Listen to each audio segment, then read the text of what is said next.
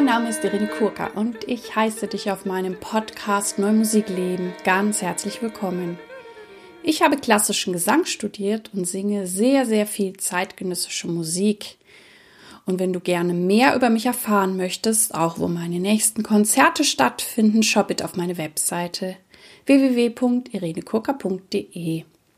Dort kannst du auch meinen monatlichen Newsletter abonnieren. Das kannst du über den Button auf meiner Startseite tun. Dann wirst du über zukünftige Podcast-Folgen und meine sonstigen Tätigkeiten informiert.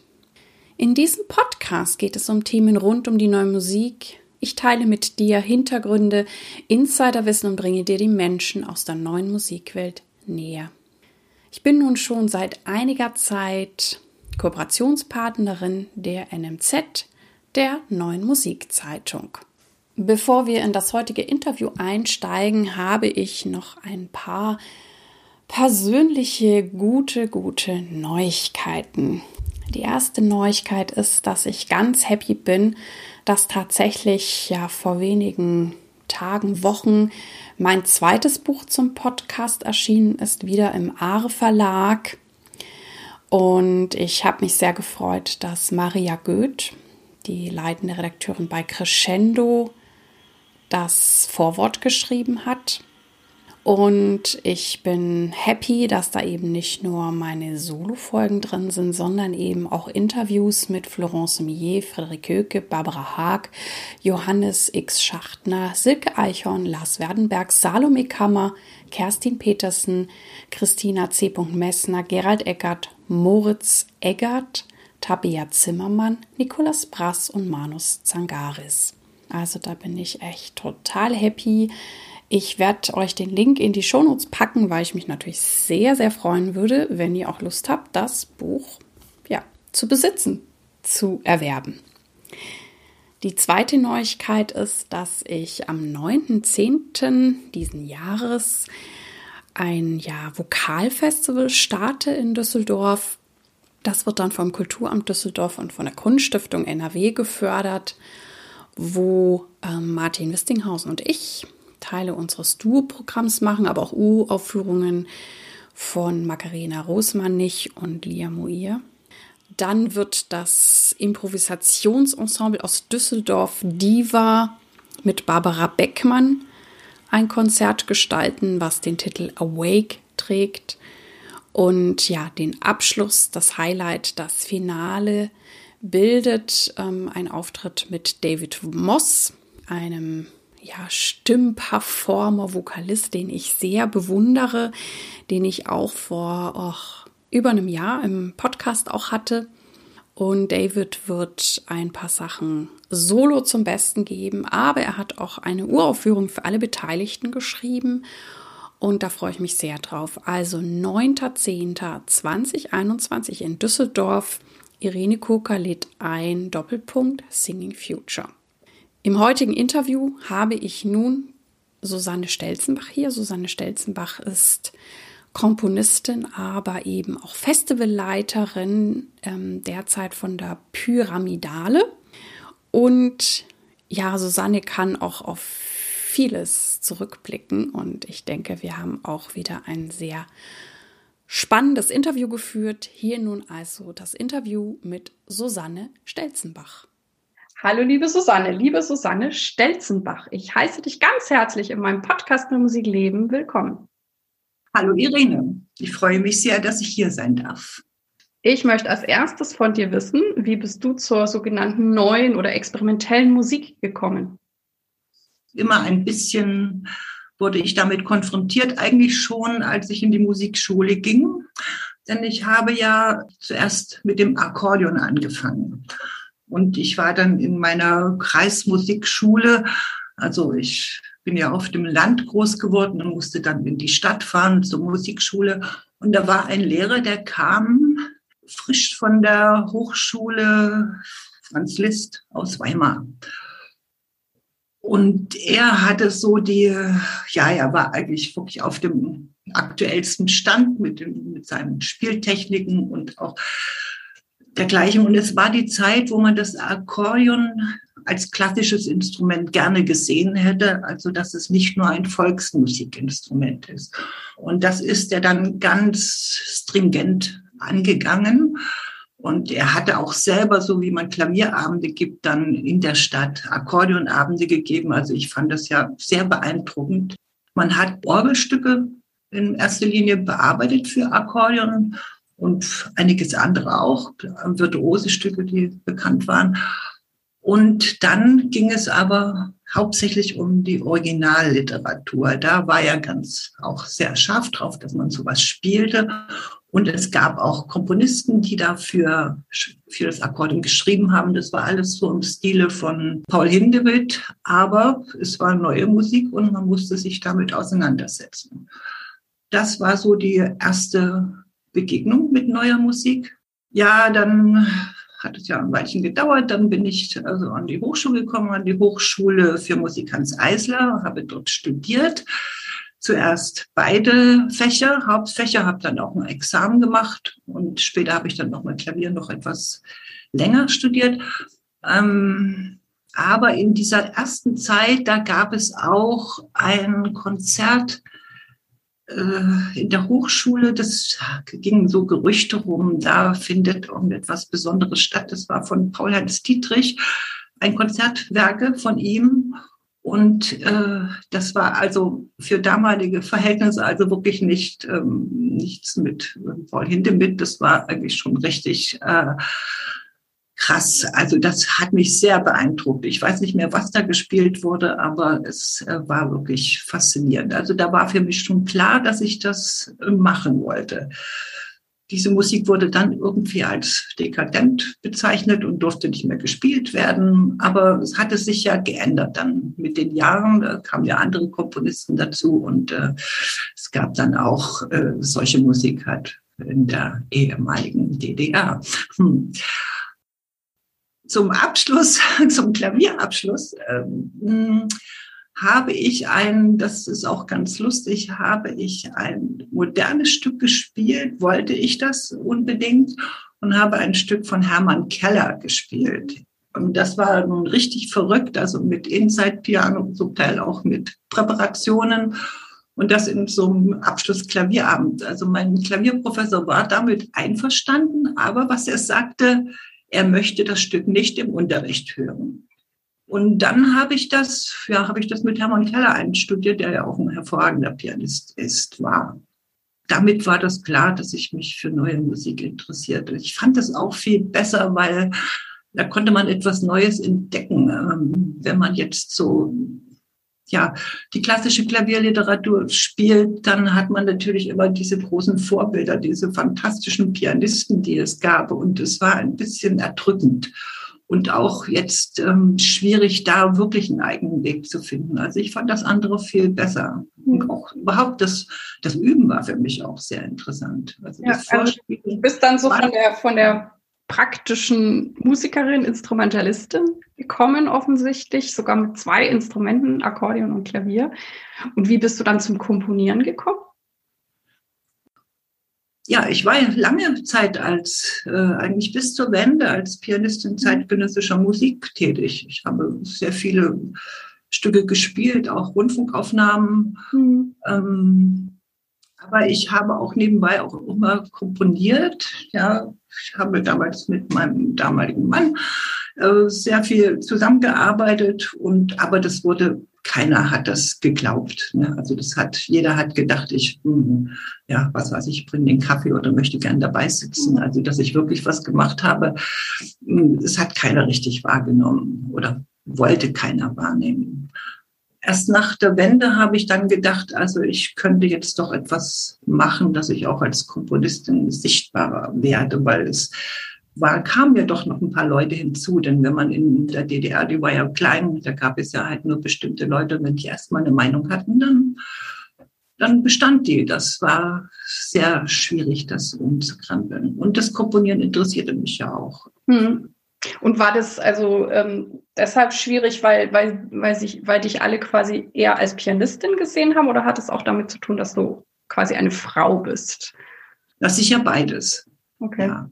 Aber nach der Wende war dann die Chance, das zu öffnen und dich da eben zu zeigen, eben auch als Komponistin. Und dann wurde es einfacher. Naja, eigentlich schon. Aber ich, ich wurde jetzt schon mal also zu dieser DDR-Problematik gerade gefragt dabei für die Zeitschrift Position. Ich habe es gelesen, ja, richtig. Ja, das war wirklich äh, schwierig, also darauf überhaupt zu antworten. Und ähm, weil ich dachte mir auch, es kommt dann also schreiben ja alle dasselbe. Wir waren ja irgendwo ein, ein, ein kleiner Kreis eben. Ne? Die DDR war ja doch klein. Mhm. Aber was ich in diesem Zusammenhang, als ich mich damit beschäftigt habe, dann auch feststellte, war, dass das ja nicht vollkommen neu war. Alles wurde erstmal in, in den Westen übernommen und auch viele die bestimmten, was neue Musik ist und oder beziehungsweise die etwas zu sagen haben. Ne? Und viele Westdeutsche haben sich daran orientiert. Ganz so neu war es nicht, aber es gab schon mehr Möglichkeiten und ähm, das war nicht so einfach, dann erstmal überhaupt zurechtzukommen. Und, ähm, und es gab auch Zeiten, wo man nichts zu tun hatte. Und in, in einer solchen Zeit habe ich dann gedacht, okay, ich beteilige mich jetzt mal bei einem Wettbewerb und komponiere ein Stück. Es war ein anonymer Wettbewerb, was ich natürlich auch immer, auch die einzigste Möglichkeit ist für Frauen, anonyme Wettbewerbe, nicht, damit das nicht gleich von vornherein aussortiert wird. Und so, und das war so ein bisschen mein, mein Start. Ich habe da zwar nicht gewonnen, aber ich hatte ein gewisses Vertrauen dann gehabt und es wurde auch gespielt. Und ähm, ja, und dann ging es so. Aber weiter. irgendwann wurde es doch, ich sag mal, reger und lebendiger in Berlin nach, nach der Wende, oder nicht? Also da bist du ja auch mit reingewachsen und dann sind ja Festivals entstanden oder auch Festivals, die du kuratierst. Du meinst jetzt die Pyramidale. Zum Beispiel, oder du hast ja auch mal den, mal Konsonanzen mitgewirkt oder es gibt ja diverse Formate. Ja, ja, das war nicht in der ersten Zeit. Also Pyramidale, das war das, das war 2002, mhm. als die stand und 89 bis 2002 sind ja doch noch mal zehn Jahre. Und äh, ich habe dann natürlich sehr viel mit Ralf Reuer zusammen Musiktheaterprojekte gehabt, also relativ große auch am Hebbeltheater, meistens abendfüllend. Und mhm. ja, das war eigentlich auch sehr spannend, habe ich auch sehr viel gelernt und ähm, ja, und dann, dann kam eben diese Idee, äh, dieses Festival doch zu etablieren. Das heißt, du hattest aber schon auch das Glück, dass du offensichtlich äh, ne, Männern, männlichen Kollegen begegnet bist, ähm, die dich dann da auch gefördert haben und äh, oder auch, dass du mit deinem Mann Sachen machen konntest, hat wahrscheinlich auch geholfen, oder? Sich als Frau da so den Weg zu bahnen? Na ja, das ist natürlich, ja. Aber auch da hat man natürlich immer erlebt, dass äh, eigentlich ähm, das schon also keine Gleichberechtigung in dem Sinne war oder auch nicht so wahrgenommen wurde. Nicht? Dann hat ja doch der Mann mehr ähm, okay. Feedback bekommen nicht, als die Ich habe auch von der, ich hatte ja auch mal die ähm, Iris der Schiphorst interviewt. Ja, genau. Ja. Ähm, äh, wie heißt der, mit Herrn Oehring natürlich zusammengearbeitet ja. und gelebt mhm. hat. Und das in der Anfangszeit, aber da haben die sich dann beide aufgelehnt, aber das war nicht einfach. Man wirklich immer dachte, sie, sie bringt halt nur den Kaffee vorbei oder so. Ja, ja. Die ja. haben wirklich aber gleichwertig komponiert mhm. und die Sachen entwickelt. Würdest du sagen, dass das heutzutage anders ist, wenn du jetzt so auf die Musikwelt schaust oder auf die jüngeren Komponistinnen? Naja, klar, also das, das eine ist die Zusammenarbeit und das andere ist natürlich, äh, wie werden die Frauen als Komponistin überhaupt wahrgenommen jetzt? Und da hat sich schon einiges geändert. Also ich würde jetzt sagen, das ist nicht mehr so wie früher. Obwohl es auch nicht ganz gleichberechtigt ist. Mhm. Ich glaube, da stimmt mir jeder zu. Es gibt dann doch ähm, Dinge, die anders sind. Und ähm, was ich finde, was man auch sagen muss, also ähm, Frauen untereinander sind auch nicht immer sehr nett zueinander. Und ähm, das ist halt, ähm, das ist, ist schwierig. Ich finde es schon gut jetzt, dass es in der Sprache dieses KomponistInnen und ähm, mhm. es ist zwar umständlich, aber auch das macht irgendetwas. Mhm da muss man eben sehen, was von dem bleibt, was sich wirklich gut eignet oder was man dann auch vielleicht wieder verlässt. Ja. Ähm, das andere wünsche ich mir auch immer sehr, was du sagst, ne, dass, dass wir Frauen auch wirklich kollegialer und unterstützender miteinander umgehen, weil wir haben es ja immer noch ein bisschen schwerer und dann finde ich es auch immer so traurig, wenn dann manche Frauen sich gegenseitig niedermachen oder einem irgendwas nicht ermöglichen, ja. wo ich denke, sag mal, wie, wie bescheuert sind wir eigentlich? Also. Das ist ja auch immer noch so, also wenn Frauen ähm, zusammenarbeiten und die Tür geht auf, es kommt ein Mann rein, dann verändert sich die Situation. Und das finde ich schon auch sehr merkwürdig. Ne? Das ja, ist, ja. Aber, aber auf der anderen Seite ist es auch so, muss ich jetzt mal noch kurz sagen, ist es auch schwierig, wirklich mit Männern zu diskutieren wenn es über die Musik geht oder irgendetwas. Es ist nicht einfach. Also mhm. da hat sich noch nicht viel getan. Also man kann sich kurz austauschen. Es gibt auch eine Anerkennung. Also ich empfinde das auch. Also ich habe ja auch viel mit Männern zu tun. Ja. Aber ähm, lange Gespräche, gleichberechtigte Gespräche, wo Gedanken ausgetauscht werden, sind schwer möglich. Hm. Dürfen sich die Männer auch noch ein bisschen öffnen. genau. Du hast ja vorhin schon, oder wir haben ja schon das Festival Pyramidale erwähnt, was du jetzt schon ganz, ganz lange machst. Jetzt seid ihr, glaube ich, im 20. Jahr. Genau. Ja, genau. Also dieses Jahr wird es die 20. Ausgabe geben. Wie ist es zu diesem Festival gekommen? Was machst du da genau und was wird uns dieses Jahr erwarten? Generell war mir eigentlich schon immer äh, klar, da wo ich lebe, sollte ich auch etwas für die neue Musik tun. Ich finde, das sollte jeder Künstler an seinem Ort auch tun. Ich finde, das ist irgendwie eine Aufgabe, die man übernehmen sollte. Und da hat sich das angeboten mit dem Ausstellungszentrum Pyramide, das es ja gibt. Die Leiterin war einverstanden und dann hat sich das so entwickelt, etabliert. Das Festival, was ich ja anfangs auch mit Rafeuer zusammen gemacht habe, und dann äh, in den letzten zehn oder zwölf Jahren habe ich das dann ganz alleine gemacht. Also ich finde es ganz wichtig. Es ist nicht gleich, gerade in Marzahn-Hellersdorf, das ist ja wirklich so ein kleiner Problembezirk und ähm, dass viele denken ja, ja, sie können nicht in die U-Bahn steigen oder es könnte irgendwas passieren, was natürlich nicht so ist. Es ist genauso gefährlich in, in Kreuzberg oder in, in Neukölln da unterwegs zu sein.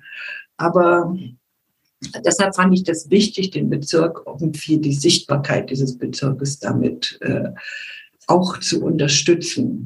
Und gerade wenn gerade wenn wir ein Publikum von auswärts haben, also vom Ausland oder so, die sind sehr dankbar, dass sie durch dieses Event eben äh, den Bezirk kennengelernt haben. Und das ist das freut einen natürlich. Ne? Und ähm, ja, so haben wir also das immer erweitert, mehrere Orte dazu genommen. Wir sind jetzt nicht nur im Ausstellungszentrum für Pyramide, wir waren im Schloss Biesdorf, wir waren im Gründerzeitmuseum in Malzdorf. Wir sind in diesem Jahr, jetzt komme ich zu diesem Jahr, im Orwo-Haus, Berlins lautester Platte, wie man so sagt. Und ähm, wir sind dann noch im bezirklichen Informationszentrum. Dieses ist ein ganz moderner Bau, der im Zusammenhang mit der internationalen Gartenausstellung 2017 gebaut wurde. Und er hat auch einen ganz guten Veranstaltungsraum. Daneben die Gondelbahn natürlich und die ist jetzt auch zum ersten Mal dabei.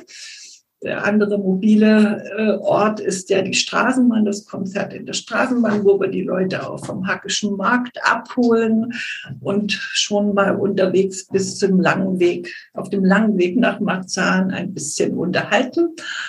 Und also ist eine Sonderfahrt der BVG, also die Straßenbahn hält nicht an Stationen, fährt also durch. Ja, und in diesem Jahr versuchen wir das mit der Gondelbahn und hoffen, dass es überhaupt alles stattfindet.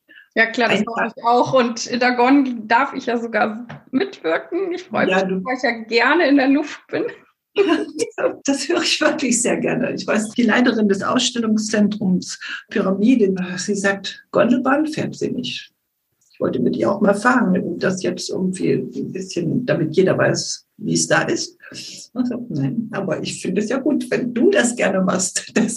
Das, und die anderen auch. Also es gibt ja auch andere, die das gerne machen. Ja, und du bist sehr vertreten. Genau, ich darf Solostücke singen und ich darf auch mit dem Jugendorchester zwei ganz tolle Uraufführungen machen. Aber du hast ja noch viele andere super Sachen, ne? Da ist ein Saxophonquartett und. Ja, ja, ja, wir haben also, also ich kurz aufzähle, ähm, wir haben das Orgelhaus, ist, ist das Eröffnungskonzert äh, mit dem Jugendsymphonieorchester und Profi-Solistinnen.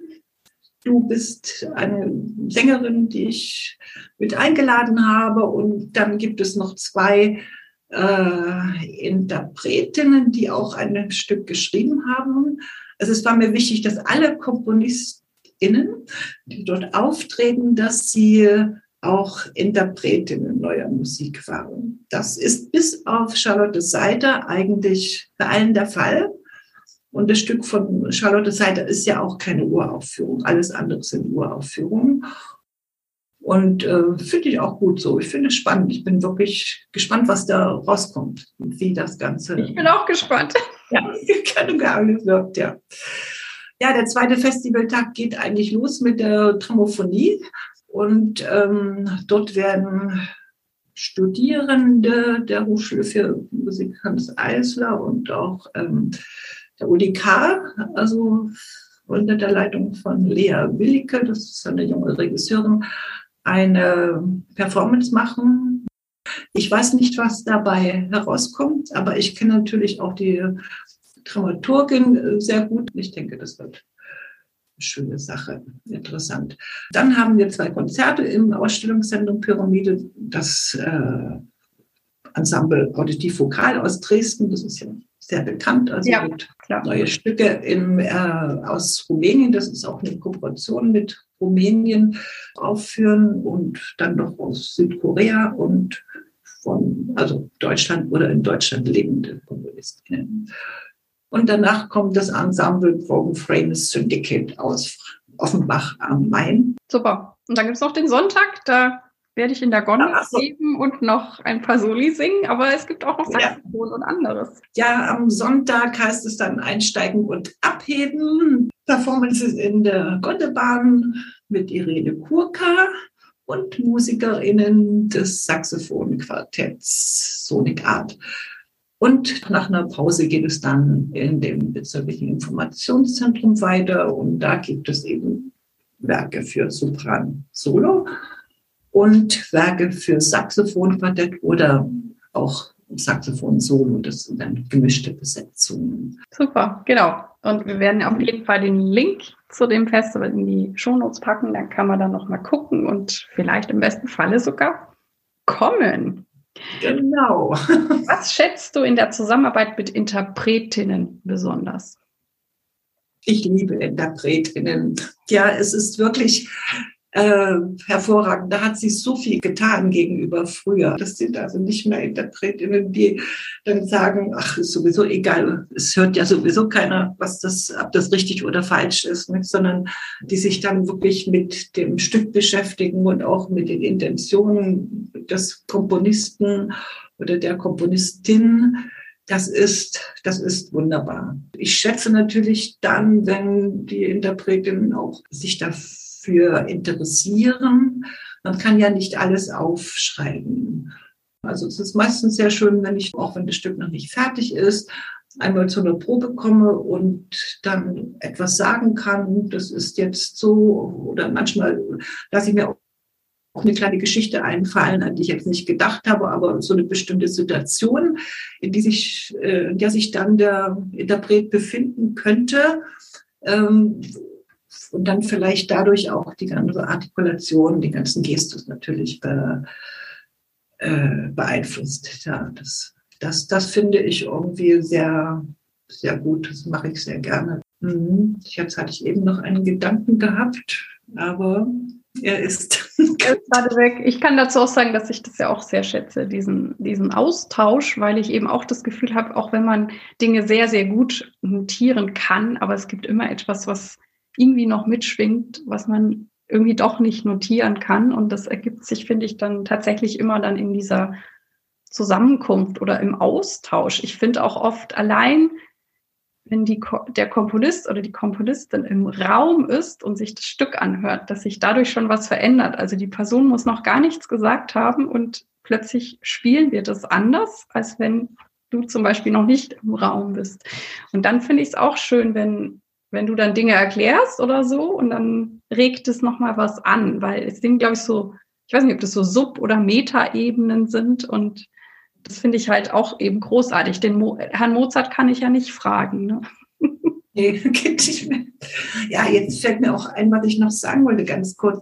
Also ich habe jetzt nochmal aus meiner Zeit, wo ich studierte, Klavier studierte, dann ähm, da gab es eine Lehrerin und die hat es so äh, gesagt, eben, dass ein Interpret eigentlich, wenn er spielt, das Stück Dach schöpfen sollte. Nicht? Dass er wirklich so spielt, als ob er das erfindet, als ob es seins ist. Und das fand ich eigentlich sehr, sehr gut. Also das ist eine gute Betrachtungsweise. Mhm. Das Du hast auch schon ein bisschen angedeutet, ähm, ne, so ein bisschen, weil, weil du ja wirklich schon eine ganze Weile dabei bist und, und ja. sehr viele Entwicklungen miterlebt hast. Wie, wie nimmst du das so wahr? Ne? Du sagst ja auch, die, die Interpreten sind zum Teil noch interessierter, ähm, sind natürlich auch spezialisierter. Ne? Wir haben ja die alte genau. Musikspezialisten, die neue Musik und manche Techniken sind auch viel gängiger als vielleicht noch vor, weiß ich nicht, 30 Jahren oder so. Was nimmst du sonst so an Veränderungen in der, ich sage jetzt so in der neuen Musikszene, Welt, Kosmos? Ja, also das äh, hast du vollkommen recht. Also diese Spieltechniken, die haben sich enorm entwickelt. Also, also das war, es ist überhaupt nicht zu vergleichen, auch das, was wir gelernt haben. Also ich auch, also jetzt als Interpret. Also das, das ist, ist enorm. Also das, und es ist wunderbar. Das andere, was war das jetzt? Ähm, was hat es jetzt noch? So, so ein Rückblick oder wie oder was verändert, was für Veränderungen nimmst du wahr in wie was sich so in unserer neuen Musikwelt Kosmos tut? Naja, es, äh, es geht jetzt ähm, nicht mehr nur um ja neues Material zu ergründen, was ja also so in den 60er Jahren halt da äh, passierte, wo man also Geräusche mit einbezogen hat und dergleichen. Also das ist jetzt nicht mehr so das Primäre. Das finde ich schon hat sich äh, sehr verändert und also ich bin auch immer sehr vorsichtig, wenn ich sowas selber verwende. Ich frage mich auch wirklich immer, muss das jetzt sein? Und ähm, weil ich das nicht leiden kann, wenn ich merke, aha, jetzt setzt ein Komponist dann ein kurzes äh, Geräusch dazwischen und so und das war's dann, dann ist es immer neue Musik und das ist eben, das ist eben nicht, ne? Das muss also irgendwie schon Sinn machen, das ist, das ist klar, dass ähm, und es hat und heute hat sich ja auch verändert, dass es viel, viel mehr möglich ist im Prinzip. Ne? Also es ist nicht mehr so streng. Es gibt also die jungen Komponisten, die also, wo man das wirklich ja, halbe Theaterstücke draus machen, ne? wenn sie also Werke schreiben. Es gibt äh, also nicht nur diese neue Musik, die wir sie vor 30 Jahren, wie du schon sagst, hatten. Hm. hatten. Das ist auch gut so. Und wenn ich höre, was du alles machst, vor allem mehr komponieren, kuratieren, jetzt nicht mehr Klavier spielen wahrscheinlich, ähm, wie, wie, wie gehst du so durch den Tag? Hast du eine Form von Zeitmanagement? Kannst du uns etwas empfehlen? Nee, da kann ich, da kann ich nichts empfehlen. Äh, das kann ich nicht empfehlen. Also es ist, ähm, also solange ich das Festival habe, kann ich nicht sagen, also gerade, und das ist ja das, fast das ganze Jahr. Mhm. Die Vorbereitung dauert ja fast das ganze Jahr. Kann ich jetzt nicht sagen, also ich kann mich vormittags nicht mehr ans Telefon gehen, weil ich kann das zwar sagen, aber dann, dann, dann geht alles nicht schnell genug. Nicht? Also muss ja auch schnell reagieren.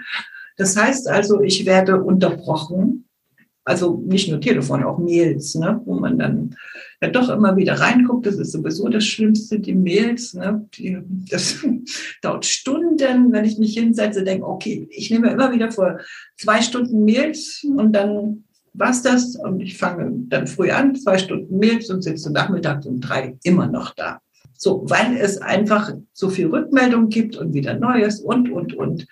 Also das geht nicht. Also was ich, was ich mache und was jetzt meine äh, Strategie ist, um jetzt das zu bewältigen, ist, dass ich mir ähm, jeden Tag sage, was ist das Wichtigste? Und das mache ich dann. Also da Wenn ich also, wenn es jetzt um Komposition gibt, sage Komposition ist das Wichtigste, das andere nur, was unbedingt sein muss. Mhm. Und umgekehrt auch so, wenn es mal mit, der, mit dem Festival sehr viel zu tun gibt, sage ich, okay, das nehme ich jetzt mal vor. Also beides kann es nicht. Ich kann ich nicht, ich kann eigentlich immer nur eine Sache am Tag richtig machen. Also wenn es ein bisschen äh, Kreativität gefordert ist. Und das ist es ja beim Festival manchmal auch. Ne? Ich kann nur eines richtig machen. Also mache ich das so und dann rutscht immer irgendetwas heraus. Hinten runter, wie man so sagt. Und dann an einem Tag, dann so in der Woche, sage ich mir, okay, und jetzt mache ich alles das, was da so nach hinten mhm. runtergerutscht ist, arbeite ich ab. So, das ist mein ganzes. Ja, aber es klingt nach einer guten Priorisierung. Also klingt. Naja, muss man ja. Es geht, es geht, ein bisschen muss man es. Wer oder was hat dich am meisten geprägt oder inspiriert? Also alles Mögliche. Viele Leute, Kritik, Lob, Lob eigentlich weniger komischerweise, ja. Kritik, die hat mich schon geprägt. Ähm, also ich habe mich damit beschäftigt. Nicht, dass ich das alles eins zu eins angenommen habe, aber ich habe mich damit beschäftigt, habe mich dadurch auch auseinandergesetzt mit der jeweiligen Sache und dann, ähm, ja, habe ich immer wieder meine, meine Dinge neu geordnet. Und ähm, natürlich gibt es also auch äh, fantastische Frauen, ne, die irgendwie, wenn ich sehe, gerade wenn es diese Problematik, äh, Frauen, äh, die das gut machen, die dann nicht verbittert sind, die also stark sind, die arbeiten und so, das ist natürlich auch, äh, das hilft sehr mhm. und das prägt einen natürlich auch. Und die Lehrer, ist klar, die Lehrer auch. Da habe ich auch sehr viele Lehrer gehabt und sehr viele unterschiedliche Erfahrungen gemacht. Und ich finde, also ein Lehrer sollte wirklich sich gut überlegen, was er zu den Schülern sagt. Das bleibt hängen. Mhm. Äh, und das wirst du nicht mehr los. Und da glaube ich, da, da muss man aufpassen, dass man also wirklich nicht Dinge sagt, die ähm, ja dann den Schüler oder also Studierenden überhaupt nicht hilft. Ne? Im Gegenteil. Mir hat zum Beispiel mein Lehrer gesagt, merke dir, du kannst es nur zu etwas bringen, wenn du bei einer Sache bleibst.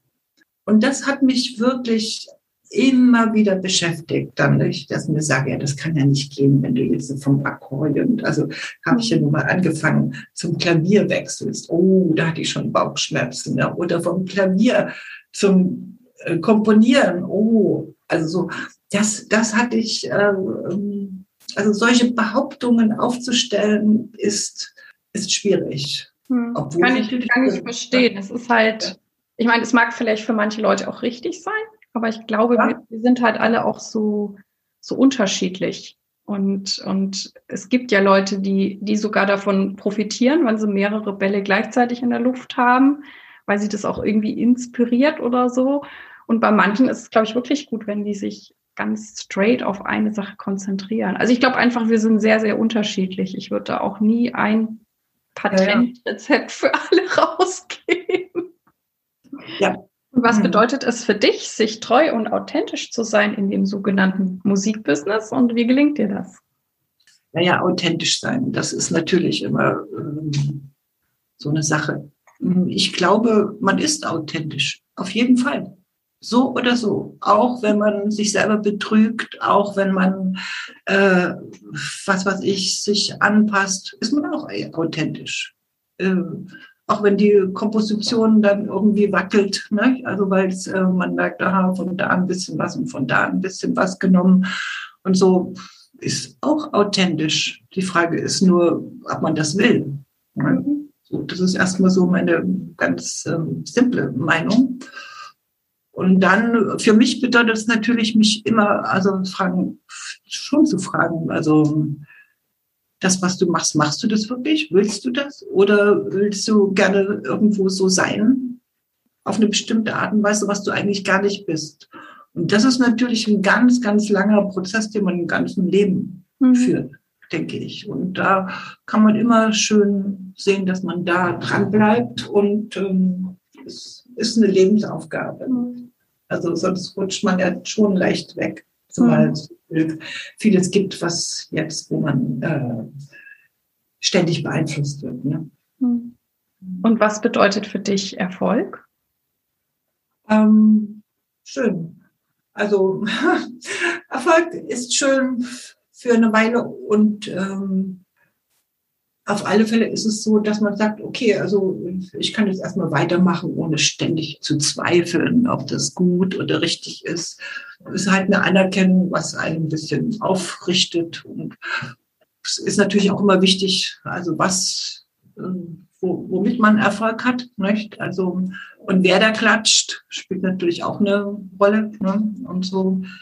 Also, also wenn mir jemand, der sich in der Musik gut auskennt oder ein Komponist oder anders und sagt, also wo ich weiß, aha, der weiß, wovon er spricht und sagt also gut oder so, das ist dann für mich auch, äh, auch ein Erfolg und oder beziehungsweise ist sehr wichtig. Aber auf alle Fälle Erfolg macht das Weiterarbeiten etwas leichter. Und gibt es etwas, was dich antreibt oder hast du eine Vision? Antreibt, Visionen. Ich habe, ich habe eben schon als Kind eine Vision gehabt. Ich wollte Musik studieren. Ich wusste nicht was, äh, wie auch immer. Ich wollte mich damit. Und ich bin so, dass ich, ähm, ja, ich bin auch ein Mensch, der sehr viel zweifelt. Ähm, also jetzt nicht verzweifelt, sondern zweifelt. Und ich mich treibt da irgendetwas an, wo ich sage, ich, ich muss das machen. Und ähm, ja, meistens das, was noch nicht so perfekt ist. Also wenn es irgendwo man sagt, also jetzt, ähm, es gibt Dinge, die ich vermisse. Ja, äh, da denke ich, da, das ist so etwas, was mich antreibt, etwas zu tun und wo ich da auch gerne so Neuland betrete. Ja, ich glaube, ich meine, du bist ja so fleißig und hast schon so viel gemacht und wir werden sicher noch sehr viel von dir hören und sehen. Wir sind tatsächlich bei der letzten Frage angekommen. Welchen Tipp möchtest du jungen Künstlern geben? Ja, sich genau fragen, was sie eigentlich wollen. Selbst die Frage stellen, was man will. Und dann das einfach machen. Sich zwar einiges anhören, auch gute Ratschläge anhören, aber immer daran denken, dass das, was man macht, letzten Endes selbst die Kraft dafür aufbringen muss. Ja, vielen Dank für deine wunderbaren Antworten und auch das Teilen deiner Lebenserfahrung. Das ist ja immer sehr wertvoll, finde ich. Also ähm, ja, also vielen Dank. Ich freue mich, wenn wir uns dann in Berlin in Marzahn sehen oder auch bei den Intersolanzen. Und ich drücke dir für alles weitere die Daumen und bis bald. Ja, ich danke dir auch für das ganz angenehme Gespräch und für deine Fragen. Und ja, danke. Und tschüss. Dies war also das heutige Interview und ich hoffe, du konntest viel für dich mitnehmen. Ich freue mich wie immer auf deine Ideen und Anregungen über Facebook oder E-Mail. Vielen Dank, dass du bei mir eingeschaltet hast. Ich hoffe, es hat dir gefallen und dich inspiriert. Ich freue mich sehr, wenn du dir etwas Zeit nehmen kannst, mir in diesem Podcast eine gute Bewertung auf iTunes abzugeben und diesen auch gerne deinen Freundinnen und Kollegen zu empfehlen. Ich danke dir. Dir alles Gute. Lebe deine Musik, lebe dein Leben und bis zum nächsten Mal, deine Irene.